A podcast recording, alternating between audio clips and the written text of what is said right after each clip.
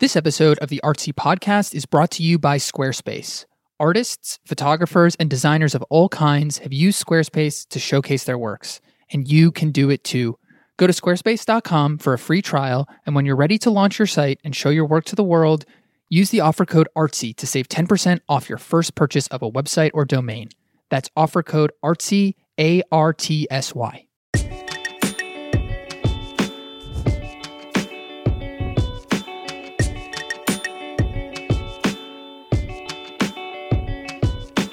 Hello and welcome to the Artsy podcast. Quick note before we go any further this week's episode contains some explicit language. I'm your host, Isaac Kaplan, joined this week by senior editor Tess Thackara. Hello.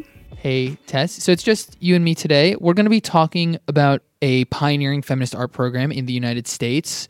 Uh, created by artist Judy Chicago in the early 1970s. This radical class created a vibrant space for women to explore what it meant to be women, what it meant to be women artists, and how all of this happened under the patriarchy. Eventually, the class kind of resulted in this uh, seminal 1972 genre bending collaborative artwork called Womanhouse, which we'll talk about. But Tess, before we get into the program, before we get into Womanhouse, let's start with Judy Chicago. What was she doing uh, around the time that she began this this program out in California? Yeah, so Judy Chicago in 1970 arrives at Fresno State University to take up a teaching position. Um, and at this point, she was four years out from making her famous The Dinner Party work, um, her really iconic feminist piece that most people probably know her from. And around this time, she was making her atmospheres performances, um, in which she was releasing sort of clouds of diaphanous smoke and mist into the environment in order to feminize the atmosphere. That's how she described it. And she had come up in the male dominated West Coast art world, um, in which, you know, minimalists and, and land artists were carving giant holes into the landscape, chopping down trees, doing things like this. And she found this to be a very kind of aggressive, masculine approach to art making. And so she was responding by feminizing the atmosphere with this very soft um, approach to kind of impacting the environment. Um, so that's what she was doing at the time. And she arrived at the school that year with the intention of creating a space in which female artists could really flourish. So, how did she go about doing that? So she meets um, another artist named Faith Wilding, who at the time was teaching a class called The Second Sex um, with Suzanne Lacy at Fresno State. And Lacy and Wilding were sort of involved in consciousness raising um, among women at the university. And Chicago invites Wilding to set up this new feminist art class with her. And what emerges is the first ever feminist art program, in which they took the class completely off campus. And it was a kind of full commitment, you know, full time, all female class that existed in this space off campus. There were 15 students in the class, and they were extremely involved in every aspect of creating the class, um, everything from finding the space itself, liaising with the real estate agent. You know, they were knocking down walls, putting up sheetrock. So it was this really sort of radical exercise in self determination to even create a space where they could cultivate a female culture that was completely removed from the male dominated institution of Fresno State. So, can you give us a sense for what uh, happened in this program, what these classes looked like on a day to day kind of level? Yeah, so they had regular rap, what they called rap sessions, where they were sharing essentially their experiences of growing up in a patriarchy and being women in the 1970s. So they were sharing painful experiences, frustrations, aspirations, and deriving strength from one another about those shared experiences. It was really sort of like a group therapy session and the themes that emerged would then become the subject matter for their art. I can I can imagine that being quite intense and actually you know very, very difficult. I think it was. I mean, some of the students have definitely recounted feeling I don't know if, if traumatized is quite the right word, but finding it very challenging and difficult to share experiences they weren't used to talking about.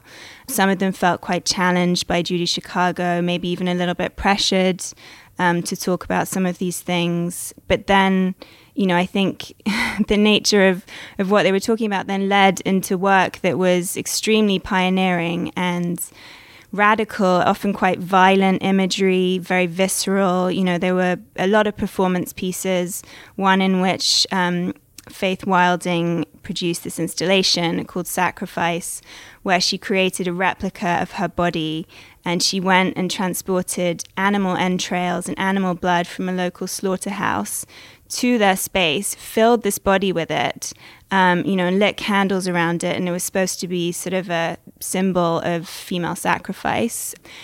Also, alluding to Christian imagery, she was sort of dealing with uh, the Christian tradition of female sacrifice. You know, they did a lot of research into ancient female deities, um, and so they liked looking back to other examples, traditions of, of in which women were empowered um, and not sort of submissive and, and sacrificial. Was this work put on public display or was it mostly kept within the confines of the class?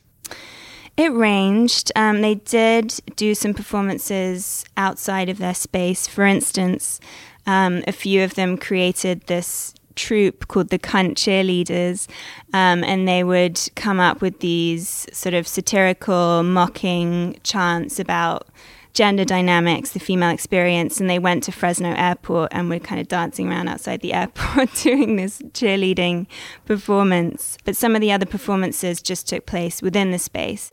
It was sort of a workshop space for them to to be both the performers and the audience. Yeah, and I always think it's interesting uh, to to kind of bring in the broader political context when talking about something like this because you're in California, which today probably people associate with being extremely progressive and liberal and, and open. But you have to remember at this time, you know, Richard Nixon is the president. He used to be the governor of California. The current governor of California is Ronald Reagan. So, yeah, I can imagine like a huge culture shock. Also, those cheerleaders that, that you mentioned, uh, Tess remind me of how you know at this time political campaigns often had like cheerleaders. You know, Nixon had his own squad of of cheerleaders um, who who would welcome him at airports. So so it is it, it is interesting to sort of think about the broader context. I know we often situate them within like a dialogue of, of, of a male dominated art history, but you know they're living in a time of extreme both kind of hippies but powerful conservative government. Definitely. Um, and they also had that on mind for sure because faith wilding in particular came up in a world of political activism student activism and they were really influenced by the methods and styles of activism that were taking place around them. And so you know they, de- they definitely had that on mind the imagery they were working with um, was incredibly radical. They produced a lot of what they call cunt art, so artwork that was representing female genitalia, the vagina, as sort of a stand in for female desire and sexual agency. Uh, actually, I wanted to read this quote because I thought it was so great from Faith Wilding when she talks about this. She says, we vied with each other to come up with images of female sexual organs by making paintings, drawings, and constructions of bleeding slits, holes, and gashes, boxes, caves, or exquisite vulval jewel pillows. Making cunt art was exciting, subversive, and fun because cunt signified an awakened consciousness about our bodies and our sexual selves. Some of the works uh, that you've spoken about kind of allude to this, but I'm curious to the extent to which, you know, a conceptual challenging of a male dominated artistic practice and artistic spaces resulted in artwork that deviated formally from mm. m- traditional male mediums. Yeah, so they were very deliberately working in mediums that were free from the cultural baggage um, of having, you know, been sort of the ground that men planted their stake in for centuries and centuries, like painting and sculpture. Um, so they were working a lot in performance, installation, photography. They were extremely influential in pioneering collaborative modes of working. So a lot of the work they were creating was, you know, as a, as a sort of collective. And it was extremely conceptual. So they would start with an idea that would emerge often from these sessions they had together. And that would become the basis for the artwork rather than the artworks coming, you know, out of formal concerns within a particular medium. And, you know, there were also certain examples of artworks made that were just so prescient. For example, a student called Dori Atlantis did a series of photographs of other students acting out female archetypes, sort of, you know, culturally determined roles that women played in society. And this was almost a decade before Cindy Sherman. I mean, at least eight years or something before Cindy Sherman was making her film stills. So even everything we're talking about unfolded over one year at Fresno. So an incredible amount of creative activity uh, in, in just the year. The year after, Judy Chicago moves the program to CalArts. What was the reception like there? Yeah, so she moves it to CalArts in 1971, and it only lasts at CalArts for a year or so before she moves it off campus. And I think, you know, throughout, Judy Chicago faced a lot of difficulty among these male heavy departments um, in the, the universities who you know were probably a bit baffled and sort of not particularly embracing of her practices. She ultimately moves it off CalArts and it becomes the feminist workshop and then that sort of morphs into women's building in LA. Um, but before she leaves CalArts, the program there pioneers Womanhouse and Womanhouse is the work that I mentioned at the top of the show. Yes, it's super famous piece um, in which Judy Chicago and her students took over a mansion in Hollywood and they turned every room of this house into a feminist installation. So Judy Chicago takes over the bathroom, turns it into the menstruation bathroom where there are bloody tampons lying around. Another artist puts boobs all over the kitchen. Faith Wilding creates this sort of crocheted giant hanging womb like structure. There's a famous image, probably some of our listeners have seen before, of a mannequin embedded within the shelves of a closet. So it's, you know, a not so subtle metaphor for the female body completely constricted and contained um, within a closet. Yeah, and it's interesting because you have a, lot of work uh, dealing with domesticity, which is traditionally you know a subject that's not given a lot of attention by male artists or seen as you know labor by art historians who are, who are looking for that tracing that in art. And it's interesting because you can find uh, the original catalog essay on the internet and there's this great section and the essay is written by judy chicago and Miriam Schapiro who she's working with at this time another feminist pioneer. And the essay contains this great description of how all of the 23 women are building Women House, like basically mm. from scratch, um, doing all of this labor. And the neighbors, you know, just kind of talking about that culture shock. The neighbors are totally aghast at this, don't know what to do. They actually think the people building the house are men with long hair, and they're at first outraged that the men have long hair, only to be informed they're actually women, which, like, sends them even further into like a tizzy. Um, and, and they they ask, according to this essay, if they're women, why aren't they wearing brasiers? So it's so it's it's always good to remember exactly how you know the the neighbors stand in for for how shocking this was to to a lot of people who have a certain conception of what art looks like and who practices art and what those people look like. Yeah, it's interesting to think how these would have been received at the time you know, also important to mention that they were extremely fleeting. I mean, this was only around for a very short period of time before it disappeared again. So, thinking a little bit about the legacy of this program and the legacy of Womanhouse, uh, looking back from our vantage in 2018, where a lot of the issues that are raised by the work and the class continue to be uh, relevant, continue to be parsed, artists continue to face a predominantly male art historical canon. What do you think the legacy is of these endeavors?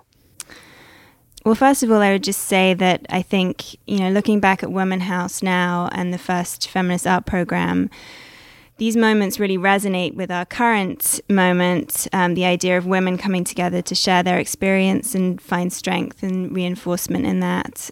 But I think you know, Womanhouse and the Feminist Art Program will be remembered, are remembered for having really pioneered these new technologies, performance and collaborative modes of working, conceptual work. That's not to say these didn't exist in other forms beforehand, but they really pushed them further um, and did new things with them um, and sort of elevated them but you know, it's also important to remember that there were criticisms of um, of the program, including that it really represented a white feminist viewpoint. The students were primarily, almost overwhelmingly white. I think there was one student who was half Brazilian. There was an assumption that everyone was coming from a heteronormative orientation, no other sexual orientations to speak of you know, and Judy Chicago would go on to be criticized for this also in the dinner party, which overwhelmingly represents a white feminist perspective too. Um, so it's important to sort of bake in those criticisms in how we remember these pieces. All right. Well, I think that's a good place to leave it. Thank you, Tess, so much for walking us through that history. So we'll be back with white wine in one second. But first, a quick word from our sponsor.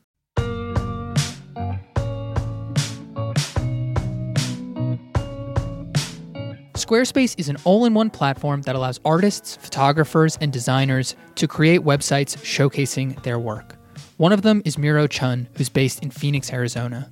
I'm a full time ceramicist. I have a small practice called Miro Made This. I talked to Miro about her series of objects titled Perfectly Imperfect, in which she finds the singular beauty in the flaws that can arise when making handcrafted ceramics so there are all these pieces that something happens and whether it's something that's just inherent in the material qualities or just something about the process or something you know that i did when i was tired or in a rush or something you know these things happened. And um, there's this attachment you feel to any of these things that you make. And when you've gotten that far in the process you just don't really want to throw away all the work that you'd invested into it. So i would keep them around as a reminder you know this kind of stuff happens just move on and it's just a part of the process it's funny because these pieces that something's gone awry with, I would have them on a shelf in my studio, and whenever somebody would come by, you know, they would always pick that up, you know, and ask, they're like, oh, what's that? You know, how did you do that? And I'd have to explain, well, no, actually, it's a mistake.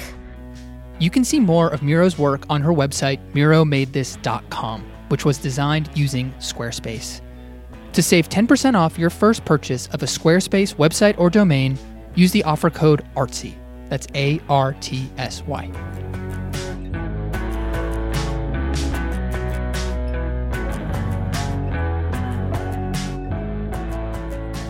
So, Tess, where in the art world are you going to be drinking white wine this week?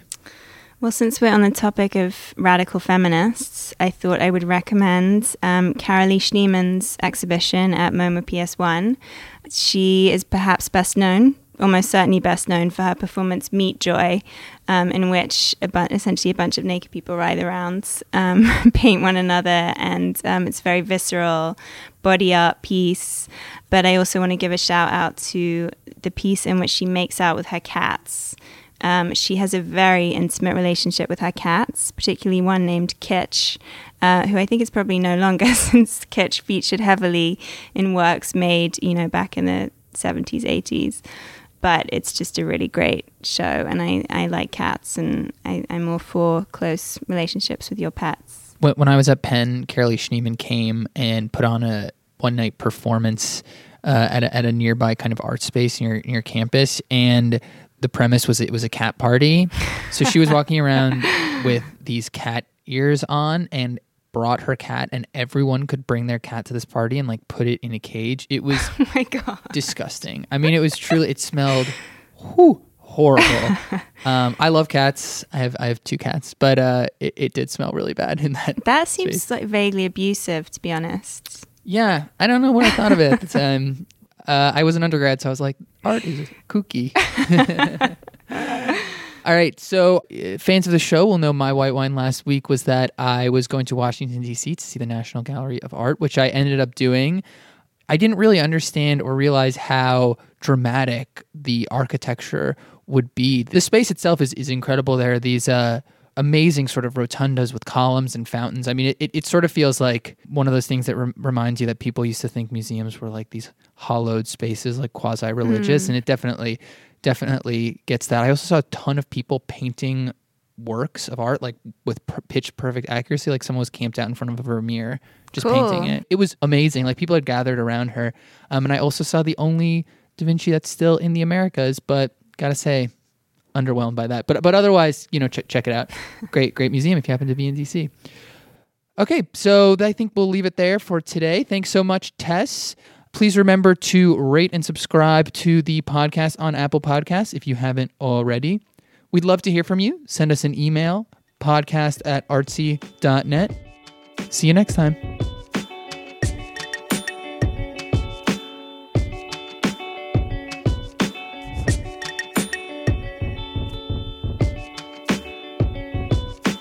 Our producer this week, as always, associate editor Abigail Cain.